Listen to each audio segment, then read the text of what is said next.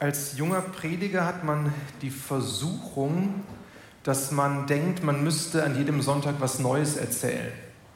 Wenn man dann schon ein bisschen länger unterwegs ist, dann merkt man, nee, ähm, das wäre nicht gut, weil der Mensch und die Gemeinde braucht Wiederholung und wir müssen immer wieder dieselben Wahrheiten auch hören, vielleicht von einer anderen Seite kommen, mit anderen Bibelstellen, mit anderen Worten, aber sonst werden wir nicht tief gegründet.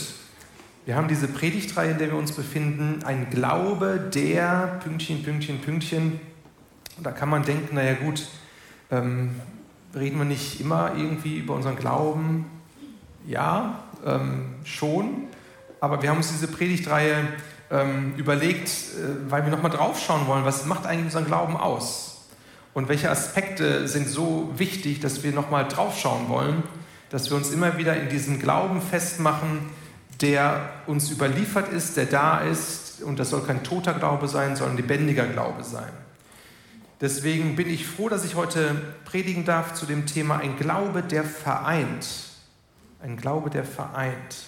Da möchte ich mit euch die erste Bibelstelle anschauen aus dem Epheserbrief.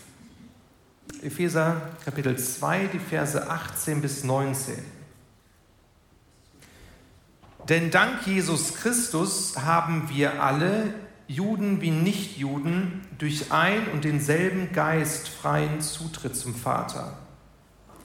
Ihr seid jetzt also nicht länger Fremde ohne Bürgerrecht, sondern seid zusammen mit allen anderen, die zu seinem heiligen Volk gehören, Bürger des Himmels. Ihr gehört zu Gottes Haus, zu Gottes Familie. Der Epheserbrief ähm, ist ein spannender Brief, der von der ganzen Art, wie er konzipiert ist und wie Paulus ihn geschrieben hat, darauf abzielt, klarzumachen, dass es nicht länger nur die Juden, äh, die Israeliten, das Volk Gottes aus dem alten Bund gibt, sondern dass jetzt auch die Heiden, also die mit dem Judentum gar nichts zu tun haben, aber jetzt gläubig geworden sind an Jesus Christus, dass die auch dazu gekommen sind und dass die Gott erkannt haben und dass es letztendlich so ist, dass alle, die in Jesus Christus glauben, in einer Einheit zusammenstehen in der Gemeinde und Gott erkannt haben und ihm nachfolgen. Und das ist äh, ein spannender Punkt, der für uns irgendwie so selbstverständlich ist. Wir denken ja gar nicht mehr drüber nach. Ähm, aber wenn das jetzt nicht die Wahrheit wäre, dann säßen wir alle nicht hier. Dann gäbe es ein paar judenchristliche Gemeinden, Sicherlich, ja, ähm, aber die ganzen anderen Völker, ähm, die hätten mit dieser Wahrheit gar nichts zu tun. Also wir wären nicht dabei, wenn das nicht hier der Kern der Botschaft wäre. Ähm, und das war für die Judenchristen damals, für die Jünger auch, die mit Jesus unterwegs waren, war das äh, ja, total verändern für ihr Weltbild und für ihr Glaubensbild, dass auf einmal Leute dazukommen, die vorher als unrein galten und mit denen sollten jetzt gemeinsam Gottesdienst feiern. Das war erstmal schwierig. Das war harter Tobak, daran mussten sie sich gewöhnen. Deswegen hat Paulus auch in unterschiedlichen Briefen immer wieder gesagt, hey, jetzt seid ihr eins, äh, jetzt ist es ein anderer Beziehungskörper, die Gemeinde ist da, das Volk Gottes ist größer geworden, es ist nicht mehr nur das Volk des alten Bundes. Die Begrifflichkeiten, die hier verwendet werden, heiliges Volk, Bürger des Himmels, ihr seid Gottes Haus, ihr seid Gottes Familie. Mein erster Punkt ist heute Morgen, durch den Glauben an Jesus werden wir Teil der Familie Gottes. Durch den Glauben an Jesus werden wir Teil der Familie Gottes. Es gibt Menschen, die, die sagen, ähm, ja, wir sind ja alle irgendwie Teil der Familie Gottes. Wir sind alle Menschenkinder und, und wenn man glaubt, dass wir geschaffen sind von, von Gott, dann, dann sind wir ja alle Kinder dieses Gottes. Ähm, und so verstehen manche diese Vokabel Familie Gottes, da gehören wir ja alle dazu. Ganz egal, wie wir jetzt leben und ganz egal, was wir konkret glauben. Ähm, die Bibel spricht hier eine andere Sprache. Die Bibel betont sehr wohl, dass wir alle von Gott geschaffen sind und dass Gott sich eine Beziehung zu allen Menschen wünscht und dass wir vom ursprünglichen Gedanken Söhne und Töchter Gottes sind aber sie spricht auch davon, dass wir das verloren haben, diese Beziehung. Dass wir aus dieser Familie, aus dieser engen Gemeinschaft sind wir rausgefallen, weil wir uns nicht mehr um Gott gekümmert haben und weil wir unsere eigenen Wege gegangen sind. Und hier spricht Paulus ganz deutlich davon, dass wir Teil der Familie Gottes werden durch den Glauben an Jesus Christus. Also es hat was mit Jesus zu tun, es hat was damit zu tun, dass wir erkannt haben, ich brauche Jesus, ich brauche Vergebung, ich brauche Erlösung, damit ich in diese Familie erstmal hineinkomme. Da, wo eigentlich mein Platz ist, ich sag mal, da ist ein Platz für mich reserviert. Für alle Menschen ist da ein Platz reserviert an diesem Familientisch. Ähm, aber ich muss diese Einladung annehmen. Ich, ich muss hören, dass Gott mich ruft und ich muss Jesus einladen, in mein Herz zu kommen. Und, und dass ich ihn erkenne als meinen Herrn und Erlöser. Und dann werde ich Teil der Familie, Teil der Familie Gottes. Ich möchte dich fragen, ähm, der du hier sitzt oder der du zuschaust von zu Hause, weißt du, dass du Teil der Familie Gottes bist? Weißt du das tief in deinem Herzen? Ja, ich bin Teil der Familie Gottes. Ich kenne Gott persönlich. Ich habe ihn als mein Vater. Ich habe eine persönliche Beziehung zu Gott. Weißt du das von ganzem Herzen? Oder, oder sagst du, nee, ich, keine Ahnung, ähm, Familie Gottes, Gott ganz weit weg, ich habe keine Ahnung. Dann, dann möchte ich dir zusprechen, ähm, Du kannst Teil der Familie Gottes werden, das ist nicht schwer. Es geht aber um, über den Glauben an Jesus Christus. Es geht über den Weg, dass du sagst, Jesus, ich gebe dir mein Leben, ich glaube an dich. Ich glaube an das, was du am Kreuz getan hast für mich, dass du gestorben bist für mich, dass du stellvertretend meine Schuld auf dich geladen hast und ich möchte das nehmen für mein Leben. Ich verstehe vielleicht noch nicht alles, ich kann das noch nicht alles im Kopf irgendwie durchdringen, aber ich klammer mich an Jesus und äh, ich möchte, dass Jesus in mein Leben kommt und mich verändert, dass er mein Herr wird. Dann wirst du Teil der Familie Gottes. Du kannst das heute als Gebet sprechen. Du kannst nach dem Gottesdienst auch ähm, zu den Personen am Gebetspunkt gehen und mit ihnen gemeinsam beten und das festmachen. Die Einladung steht und die steht immer. Aber warte nicht zu lange, ähm, sondern wenn du spürst, dass, dass da etwas in dir lebendig wird und dass da eine Sehnsucht ist, dann geh darauf ein und besser heute als morgen. Die Einladung steht. Und in dieser Familie Gottes, da gibt es keine Stiefkinder. Da gibt es nicht Kinder ähm, erster Klasse und zweiter Klasse. Da zählt es nicht, wer war denn schon ganz früh dabei, weil er vielleicht ganz früh in seinem Leben eine Entscheidung für Jesus getroffen hat. Und wer ist irgendwie so ein später Nachrücker, ja, der erst so im Rentenalter kapiert hat, worum es geht. Und naja, gut, der muss jetzt halt irgendwie auf den billigen Plätzen Platz nehmen. Ähm, so ist es nicht. Äh, das spielt gar keine Rolle. Sondern an diesem wenn wir das Bild des Familientisches nehmen, da sind alle gleichberechtigt. Da gibt es nicht die besonders tollen, ähm, vielleicht ja, diejenigen, die die ganze Bibel schon kennen und, und äh, auswendig äh, kennen und so, und die anderen, ja, die halt vielleicht gar keine Bibel haben, weil sie nicht lesen können und so. Ähm, nee, es geht auch nicht darum, ähm, was du hier auf dieser Erde ähm, leistest und, und welchen Beruf du hast. Also ob du jetzt einen ganz weltlichen Beruf hast oder ob du vielleicht als Hausfrau zu Hause bist und äh, mit den Kindern da zu tun hast oder ob du Pastor bist wie ich oder Missionar bist und in Afrika irgendwo unterwegs bist. Das spielt an diesem Familientisch keine Rolle. Und das ist mal wichtig, ganz, ganz tief für sich zu nehmen und zu sagen, boah, ich bin dankbar, dass ich Teil der Familie Gottes bin und ähm, ich muss mich nicht schämen für irgendwas, sondern ich, bin, ich darf dabei sein. Und ich muss mich auch nicht in den Vergleich setzen zu den anderen Personen, die auch an diesem Familientisch sitzen. Manchmal gibt es ja in der natürlichen Familie so Rangkämpfe. ja, wenn du Geschwister hast, ähm, ich hatte ja nur einen Bruder, ja, so vielleicht ähm, hatte ich dann weniger Kämpfe oder mehr Kämpfe, ich weiß es nicht. Schlimm war es jetzt nicht, aber ich kann mich daran erinnern, ähm, dass, dass es schon auch darum ging, gerade bei Jungs, ne, so wer ist jetzt stärker und wer ist besser und so. Ähm, und vielleicht kennst du es auch aus deiner eigenen Familie. Diese Rangkämpfe, die soll es nicht geben am Familientisch Gottes. Ähm, kann es aber durchaus geben, weil die Kinder, die am Tisch Gottes sitzen, die sind nicht perfekt. Der Vater ist perfekt. Ja, und wir werden alle in der Ewigkeit perfekt sein und vollkommen sein. Aber solange wir noch hier sind, kann das passieren, dass am Familientisch nicht alles rund läuft. Das hat aber nichts mit dem Vater zu tun, der uns gerufen hat an diesen Tisch. Das gilt es auch auseinanderzuhalten, ist auch manchmal nicht ganz, nicht ganz so leicht. Die Liebe und Aufmerksamkeit des himmlischen Vaters ist für alle seine Kinder gleich.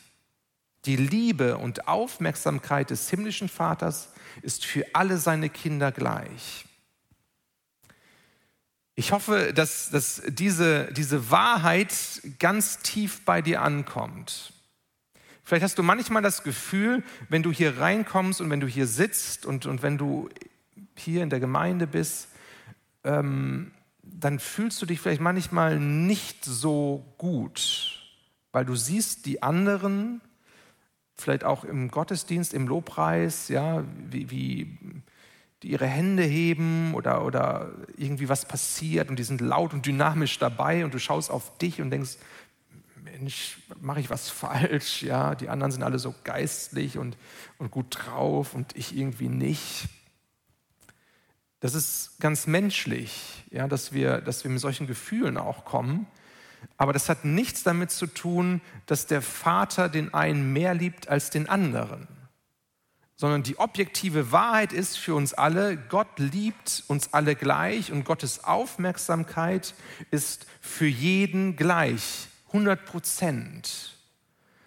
Ähm, egal wie du bist, egal wie du dich fühlst, egal was du mitbringst an Geschichte und an Prägung.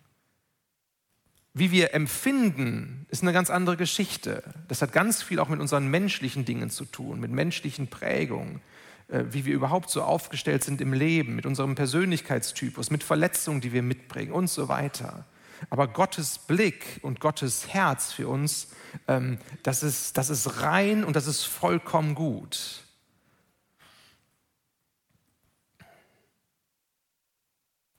Vielleicht kommst du an dieser Stelle auch in Berührung mit, dein, mit deiner eigenen Geschichte tatsächlich. Also wenn du dich zurückerinnerst an deinen Familientisch zu Hause und da waren deine Eltern oder dein Vater und deine Geschwister und du wurdest benachteiligt, andere wurden bevorzugt. Ähm, vielleicht wurde dir vermittelt, dass, dass du eigentlich äh, ein Sohn sein solltest oder eine Tochter. Und jetzt warst du aber der, der du bist. Aber deine Eltern haben dir das irgendwie gespiegelt und du bist nun mal da.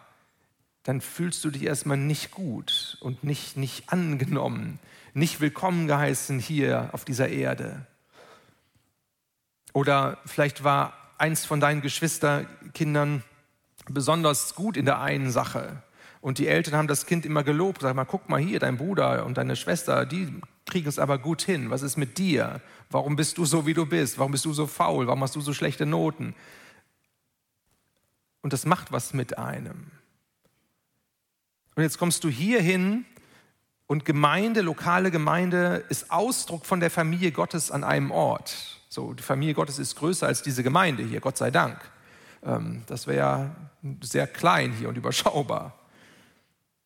Und jetzt kommst du hier hin, aber du hast diese Geschichte und diese Verletzung im Hintergrund, wie das zu Hause war an deinem Familientisch und welche Lügen auch über dich ausgesprochen wurden, vielleicht.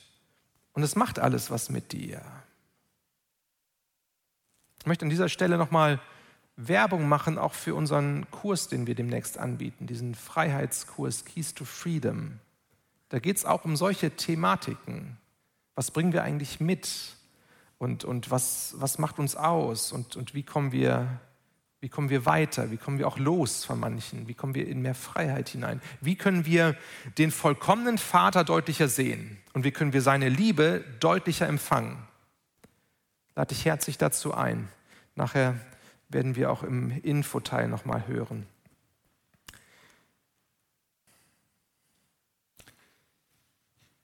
Der erste Teil, durch den Glauben an Jesus werden wir Teil der Familie Gottes. Du bist Teil der Familie Gottes, ähm, sitzt an dem Tisch des Vaters. Halt das hoch, freu dich darüber, genieße das.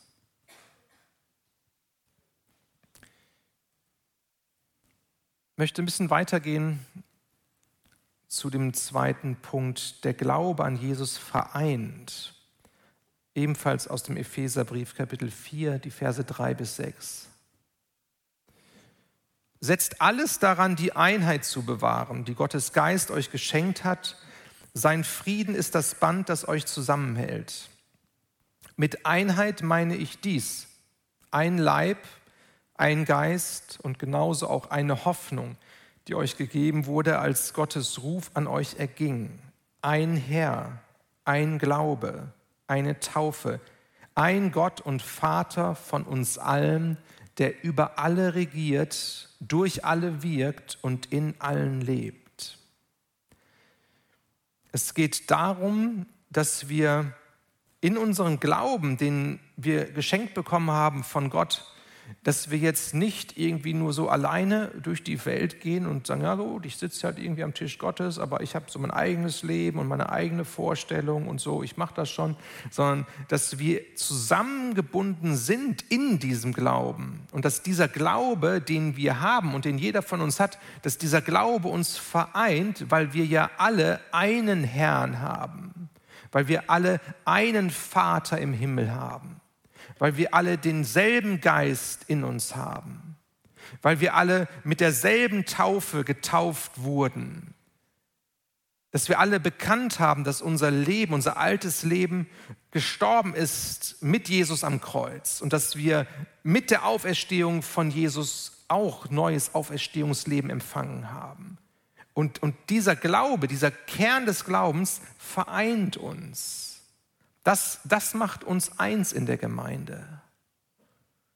Es macht uns nicht eins in der Gemeinde, dass wir jetzt hier zusammen sitzen, dass wir alle durch dieselbe Tür hier reinkommen. Es macht uns nicht eins in der Gemeinde, dass wir alle dieselben Lieder toll finden. Oder es macht uns nicht eins, dass wir alle den, denselben Prediger toll finden. Es macht uns eins, dass wir im Kern des Glaubens eins sind und dasselbe glauben. Und, und das ist wichtig klarzukriegen. Es geht in Gemeinde nicht darum, dass wir uns an Nebensächlichkeiten aufhalten und sagen, wow, super, ähm, wir finden das alle toll und alle müssen das so machen. Wir in der Gemeinde, wir trinken nur den Kaffee immer schwarz, ja, so und äh, Teetrinker darf es nicht geben. So, das wäre schwierig. Ähm, nee, ähm, in den wesentlichen Punkten Einheit und in nebensächlichen Punkten Freiheit. Wir hatten das schon mal, wir wiederholen an dieser Stelle. Was macht uns eins? Es ist der Glaube an Jesus, der uns vereint. Ich möchte dich an dieser Stelle fragen, ganz persönlich, wo merkst du, dass du in der Gemeinschaft, in der Gemeinde herausgefordert bist, wenn es um das Thema Einheit geht. Also wo kommst du mit Gedanken und Gefühlen in Berührung, wenn du mit Leuten zusammenkommst, in der Begegnung, in der Mitarbeit vielleicht auch, äh, wo du merkst, ähm, ah, schwierig. Ähm, ich möchte am liebsten auf Abstand gehen. Ähm, das ist nicht so, wie ich das mache oder machen würde oder so. Und ich behaupte mal, wenn du ein wacher Mensch bist, dann wird das auf jeden von uns irgendwo zutreffen, dass wir merken, oh, ähm, schwierig. Warum muss das so sein? Warum kann das nicht so sein? auch menschlich, ganz menschlich. So, und was sind das dann für Punkte, die bei uns angesprochen werden und die bei uns so hochkommen?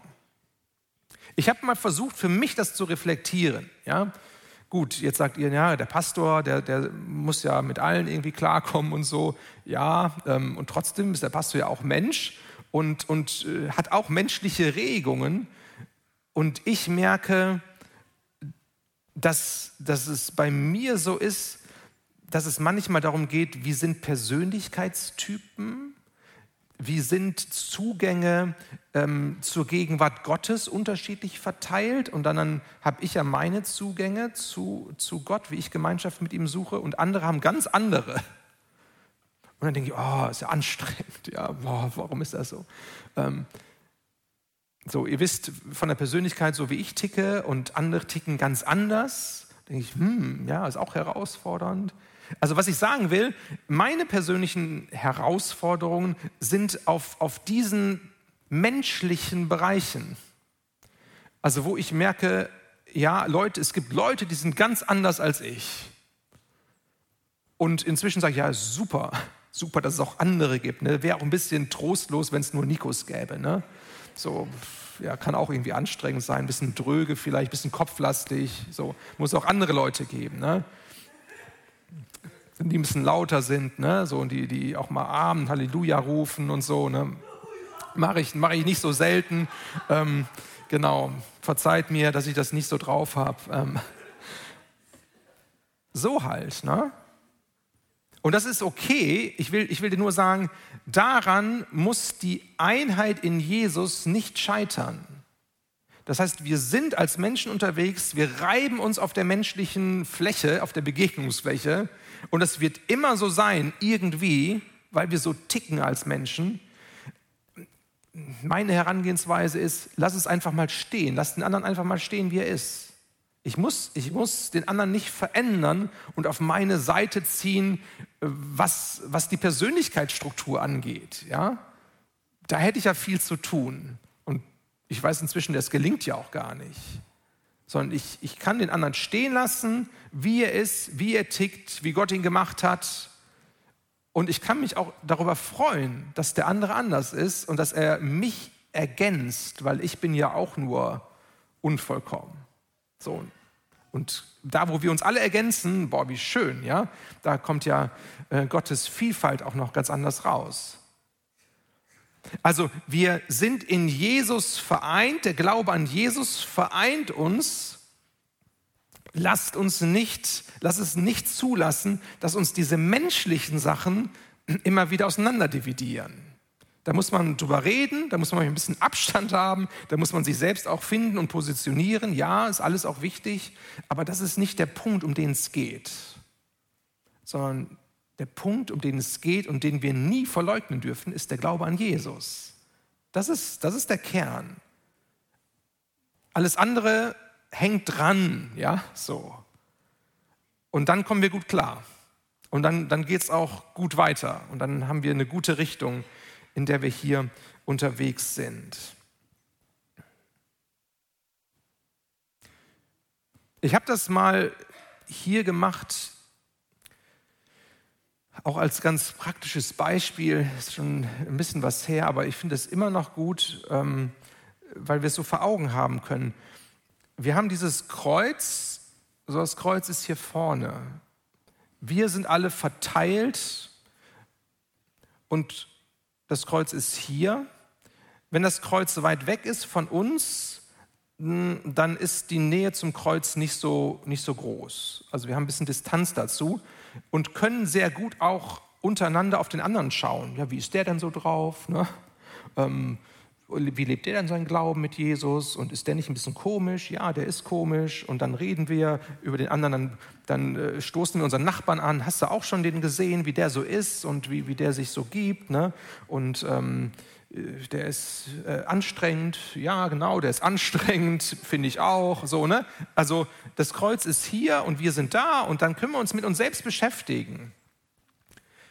Äh, die Alternative ist, dass wir sagen, ähm, das, was unseren Glauben ausmacht, wollen wir zentral in den Fokus nehmen. Wir gehen alle näher zum Kreuz. Also wir bewegen uns zum Kreuz hin und versammeln uns unter dem Kreuz.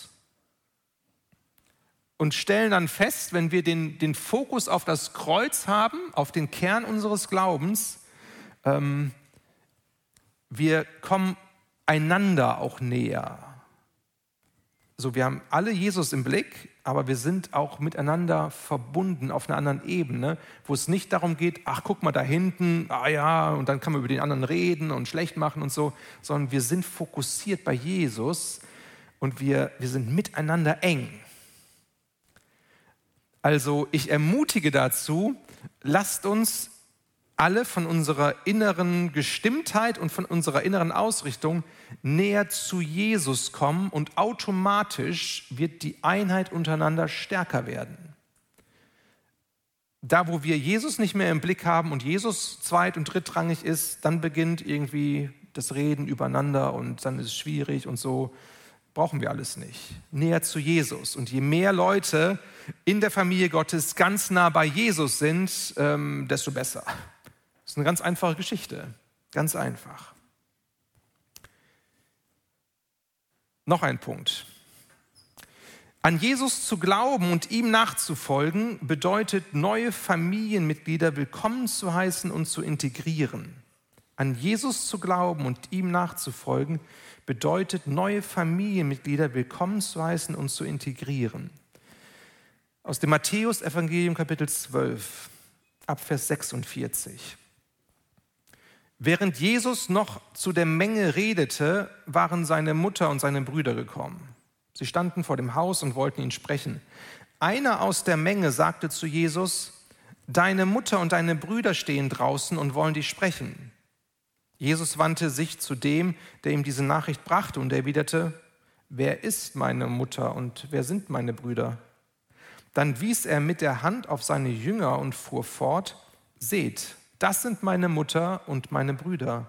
Denn wer den Willen meines Vaters im Himmel tut, der ist mein Bruder, meine Schwester und meine Mutter krasse Begebenheit so, ja, ein bisschen auch so eine gewisse Härte, wenn man denkt, ja, da kommt jetzt die Mama und die, die, netten Brüder und Jesus weist sie so ein bisschen ab und sagt, ja, mit euch will ich gar nichts mehr zu tun haben, hier sind jetzt meine richtigen Familienleute. Ich glaube, wir dürfen das jetzt nicht so gegeneinander ausspielen. Das ist jetzt keine Abwertung der normalen Familiensysteme, die Gott ja auch ganz hoch hält und wichtig hält. Aber was, glaube ich, wichtig ist zu verstehen, mit dem Glauben an Jesus, mit der Jesus-Nachfolge, da kommt eine neue Art von Familie zu uns. Das ist äh, Gottes Familie, ist eine geistliche Familie, sind Brüder und Schwestern, mit denen wir nicht vom Blut her verwandt sind, sondern vom Geist her verwandt sind. So, und, und da sagt Jesus, hey, das sind jetzt hier meine Leute, wo ich zu Hause bin. Ähm, wir sehen dann nachher im Evangelium, dass Jesus sich ja immer noch sehr wohl um seine Mutter gekümmert hat und, und seine Brüder sind nachher auch gläubig geworden an ihn und so. Also das war alles, alles schon gut. Also man muss jetzt nicht automatisch sagen, mit meiner Familie habe ich gar nichts mehr zu tun. Ja, so, die sind mir ganz egal, ich bin jetzt hier in der Gemeinde und so. Nee, nee, so ist es nicht. Aber wir wissen auch, dass es Leute und Situationen gibt, wo Menschen an Jesus gläubig werden und das alte Familiensystem sie dann ausschließt und sagt, du bist jetzt gläubig geworden, du bist Christ geworden, du bist jetzt hier in die Pfingstgemeinde, ähm, mit dir will ich nichts mehr zu tun haben. Du gehörst nicht mehr zu unserer Familie.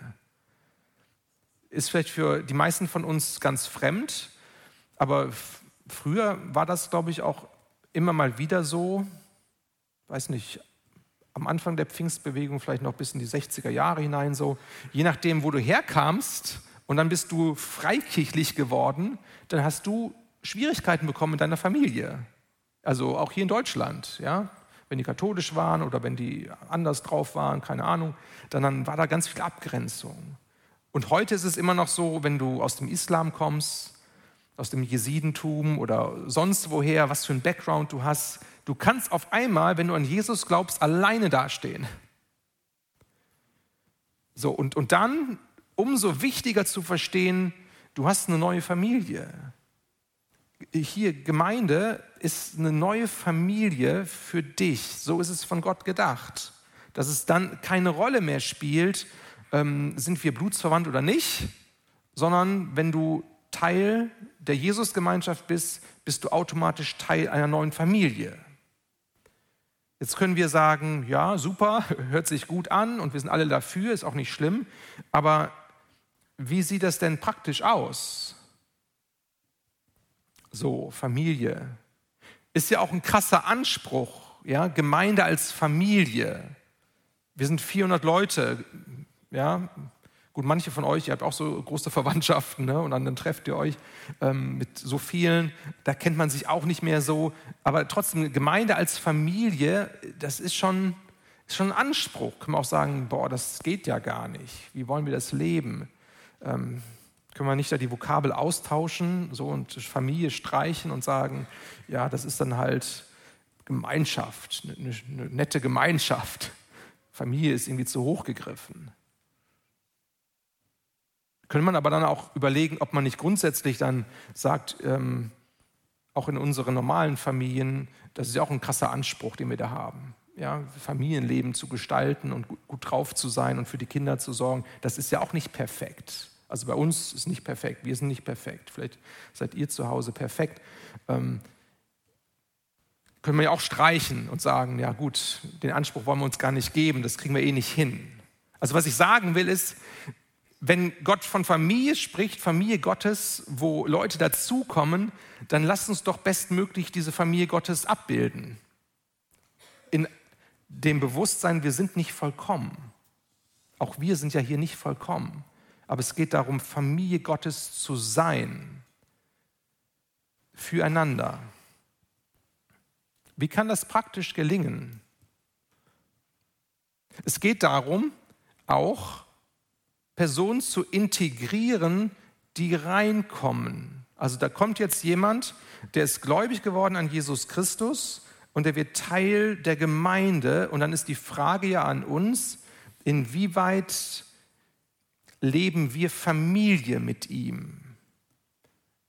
Jetzt kann es sein, dass die Person, die reinkommt, dass die schon irgendwie auch gut vernetzt ist und dass die auch eine eigene Familie hat und so und, und dass es auch gar nicht so gravierend ist. Aber es gibt auch immer wieder Personen, die kommen in unsere Gemeinschaft und die sind praktisch auch von ihrem sozialen Bezugsnetz, die sind alleine. Die kommen aus einer anderen Stadt vielleicht, vielleicht sind die Singles, die haben gar keine Familie hier und kommen jetzt in unsere Gemeinschaft. Und dann ist die Frage, wie leben wir Familie für Leute, wo wir merken, boah, die sind nicht so gut vernetzt. Haben wir solche Leute im Blick? Können wir aus unserem Denkmuster ausbrechen und sagen, ja, ich bin nicht nur Familie in meiner Kernfamilie, die alle denselben Nachnamen haben und äh, äh blutsverwandt sind, sondern ich, ich mache einen Schritt in die geistliche Familie und ich, ich nehme mich anderen Personen an und, und vernetze und, und biete Familienfläche. Seid ihr da? Ja? Ich, ich glaube, dass dieser Anspruch Jesu drin liegt in der Nachfolge. Dass wir über diese Grenzen drüber gehen und dass wir Raum geben. Und das ist immer auch mit Opfer verbunden, ja, weil es irgendwie fremd und ja, der gehört ja gar nicht dazu und der, der ist auch anders als ich und so. Ja, ja, ja. Und trotzdem ist das der Auftrag für Gemeinde Jesu, Familie zu sein. Ohne den Anspruch zu haben, es muss alles perfekt sein, ja, aber auf diesem Weg zu sein, wie können wir Familie sein? Lass uns regelmäßig die Frage stellen, wen kann ich dazu nehmen? Das ist eine ganz einfache Frage, ja. Wen kann ich dazu nehmen? Wen kann ich dazu nehmen in meine Kleingruppe? Ich muss mich ja nicht immer treffen, irgendwie in meiner Clique, ja, wo man schon seit 15 Jahren immer dieselben Leute irgendwie hat, sondern man kann ja jemanden dazu nehmen. Wen kann ich dazu nehmen, wenn ich irgendwie meinen Geburtstag feiere? Ich kann immer dieselben Leute einladen, ja, und, und nur Familie, diese Kernfamilie oder nur die engsten Freunde von früher auch. Oder ich kann auch ganz bewusst mal Leute nehmen, die kenne ich gar nicht so richtig, aber die will ich mal dazu nehmen, dass die, dass die Anschluss gewinnen. Wen kann ich dazu nehmen? Wenn ich mitarbeite, kann ich immer auf dieselben Leute zugehen und die Leute fragen, ja, die ich schon von früher kenne und weiß, wie die ticken. Oder ich kann auch mal auf Leute zugehen, die ich gar nicht richtig kenne und sage, komm, hast du nicht Lust, da mitzumachen? Wen nimmst du dazu? Lass uns da durchlässiger sein, in den Kleingruppen, in den Klicken, ähm, wo auch immer. Das gelingt, glaube ich, bei dem einen oder anderen ganz gut, aber ich glaube, da ist noch echt Spielraum nach oben an dieser Stelle. Das Ziel sollte sein, dass keiner alleine bleibt. Dass keiner alleine bleibt, sondern dass alle irgendwo vernetzt sind. Sicherlich nicht mit allen, ist auch schwierig, aber dass wir zusammen unterwegs sind an dieser Stelle. Warum ist das so wichtig?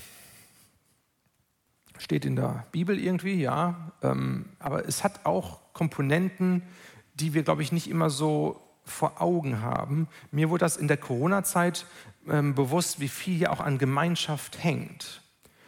Ähm, vielleicht ein spannendes Beispiel dazu, um das nochmal deutlich zu machen. Lars, Stefan und ich, wir, wir sind als Pastoralteam ähm, zweimal im Jahr jetzt in so einer, ich weiß gar nicht, wie ich es nennen soll, Leadership Communities heißt das. Das ist irgendwie so eine, so eine Konferenz für größere Gemeinden auch, wo man miteinander arbeitet, wo man voneinander hört, wo man Input bekommt. Das findet in Bremen statt. Ähm, und das ist richtig gut. Und wir waren da, ich glaube, es war letztes Jahr im November, und da war so ein, die erste Veranstaltung davon, und da war ein Gastsprecher da, ein Psychologe. Ähm, Lars wird sich erinnern, ne? Dr. Robbie, Dr. Robbie Sonderegger ähm, aus Australien, hat einen Schweizer Hintergrund, glaube ich. Jedenfalls konnte er ein bisschen Schweizerdeutsch auch reden. Ganz spannende Persönlichkeit und der hat da Vorträge gehalten aus der psychologischen Sicht und aus der geistlichen Sicht und alles zusammengebracht. Also ein hochkarätiger Sprecher. Und eine Sache hat er gesagt, die ist mir echt hängen geblieben, hat er erzählt von so einem psychologischen ähm, Experiment. Ich kann das jetzt nicht so ausführen wie er, ja. Also ich kann das nur äh, mit wenigen Worten. Äh, so ein Rattenexperiment, ja. Also wo, wo Ratten äh, unter Droge gesetzt wurden, so und, und äh, Drogen machen abhängig und dann sind äh, die Ratten, die waren isoliert und dann sind die immer wieder, ähm, sie hatten die Wahl, ob sie zu dem Wasser gehen, wo keine Drogen drin sind oder zu dem Wasser, die, das mit Drogen versetzt ist. Und dann, weil sie abhängig waren von dieser Droge, dann haben die sich immer entschieden für, diese, für das Drogenwasser. So, ähm, und dann hat man den Versuch umgestaltet und dann hat man die Ratte ähm, in Gemeinschaft gesetzt. Also dann waren noch andere Ratten da in diesem Käfig, ich weiß nicht wie viele, 20, 30 und das waren gesunde Ratten.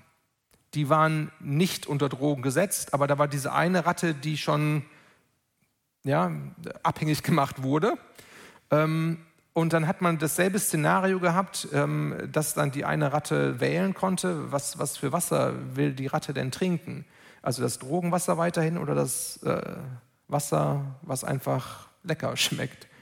Und in dieser Gemeinschaft mit den gesunden Ratten hat die drogenabhängige Ratte es irgendwie gelernt, das normale Wasser zu trinken und nicht auf das Drogenwasser zuzugreifen. Okay? Also spannende Geschichte, ja, so, alles irgendwie psychologisch. Und, und der Punkt ist, ähm, hey, wir sind jetzt keine Ratten, ja, wir sind Menschen, wir sind ein bisschen komplexer, ähm, Gott sei Dank. Aber wie wichtig ist das, dass wir in Gemeinschaft miteinander unterwegs sind? Da, wo Personen sich isolieren und, und aus der Gemeinschaft raustreten, da sind sie anfälliger, viel anfälliger dafür, ähm, schlechte Dinge zu erleben und auf einen schlechten Weg zu kommen.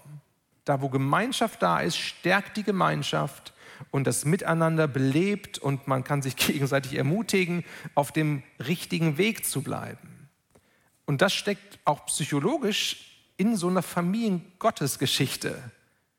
Lass uns zusammenstehen. dass sich keiner isoliert. Lass uns aufeinander Acht geben. Da steckt so viel Kraft drin, das, das können wir, glaube ich, gar nicht alles erkennen, weil das auch Geheimnisse sind, aber wir können die Prinzipien leben. Mein letzter Punkt, den will ich nur kurz highlighten ähm, und da auch vielleicht gar nicht mehr in den Bibeltext gehen. Als Überschrift, an Jesus zu glauben und ihm nachzufolgen, bedeutet Familienleben miteinander einzuüben und auszuhalten. So, und da gibt es ja ganz viele Bibelstellen. Ich habe hier im Kopf Philippa 2, die ersten fünf Verse, wo es darum geht, hey, ähm, geht gut miteinander um. Einer achtet den anderen höher als sich selbst und so weiter und so weiter. Ähm, vergebt einander. Also wo das Familienleben eingeübt werden will. Und das gilt für Gemeinde genauso wie für zu Hause. Es ist nicht, nicht so, wir haben es einmal gesagt und jetzt ist es irgendwie klar, sondern es gilt, das immer wieder einzuüben. Und darin auch den, den Zusammenschluss und die Einheit ähm, immer wieder neu zu suchen und zu feiern. Ich möchte zum Schluss kommen und kurz den Kontext nochmal aufzeigen. Wir leben unseren Glauben, der uns vereint. Und ich glaube, dass dieses Thema in Einheit zusammenstehen uns herausfordern wird, wenn es um das Thema Bau geht. Ja, das ist ja das Thema, mit dem wir immer noch beschäftigt sind, wo es jetzt noch keine neuen Erkenntnisse gibt von der Stadt, aber irgendwann kommt das Thema nochmal auf uns zu und an der Stelle gilt es, in der Einheit festzuhalten. Auch wenn es unterschiedliche Meinungen zu manchen Themen gibt, aber was ist der Fokus? Jesus ist der Fokus. Und ich glaube, dass die Zeit, in der wir leben, uns grundsätzlich herausfordert, auch da in Einheit zusammenzustehen als Familie Gottes. Weil das drumherum, das wird hektischer, das wird schwieriger, umso wichtiger zusammenzustehen. Ähm, das ist auch so der Hintergrund ähm, mit für diese Predigt. Ich möchte die Musiker nach vorne bitten und würde gerne an dieser Stelle nochmal mit uns beten und lade uns ein, dass wir aufstehen.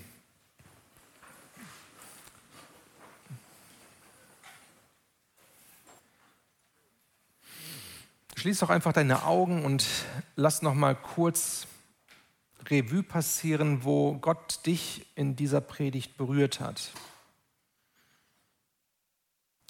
Das wird nicht alles sein, aber vielleicht gibt es einen Punkt, wo du gemerkt hast, dass Gott den Fingerzeig auf dein Leben legt. Vielleicht etwas, was schmerzvoll ist, etwas, wo er dich herausfordert, etwas anders zu machen, vielleicht eine andere Haltung einzunehmen. Dann lade ich dich ein, dass du dich da öffnest und dass du Gott ganz persönlich dann auch mal Antwort gibst und ihm dein Leben so hinhältst. Vater im Himmel, ich danke dir für das Geschenk, in deiner Familie sein zu dürfen. Danke, dass wir an deinem Tisch sitzen. Danke für deinen Blick voller Liebe und Gnade Barmherzigkeit. Lass uns da immer mehr ankommen, in diesem Bewusstsein, in dieser Identität, Kind Gottes zu sein. Heiliger Geist, und ich bitte dich, dass du das, was in uns angesprochen wurde, dass du das veränderst und dass du mit deiner Kraft hineinkommst und dass wir Dinge anders machen können, anders sehen können. Schenk uns deine kraftvolle, belebende Gegenwart in unserem Leben. Jesus, wir wollen eine Gemeinde sein, die die Einheit nicht als so selbstverständlich ansieht, dass sie gar nicht darüber redet, sondern wir wollen eine Gemeinde sein, die Einheit gestaltet und Einheit bewahrt und Einheit sucht. So komm, Geist Gottes, und beschenk du uns immer wieder neu mit diesem Band des Friedens, mit dem Band der Liebe. Gib uns deine Impulse für jeden Einzelnen. Danke für dein Reden, deine heilsame Gegenwart. Bitte dich für Menschen, die vielleicht hier sind und offiziell Teil dieser Gemeinde sind, sich aber einsam fühlen oder die verletzt wurden. Bitte dich, dass du Dinge änderst und Beziehungen schenkst. Bitte dich für größere Vernetzung, größere Freiheit im Miteinander, größere Freude aneinander. Komm und begegne du jedem so, wie er es gerade jetzt braucht. Danke dafür, Herr. Amen.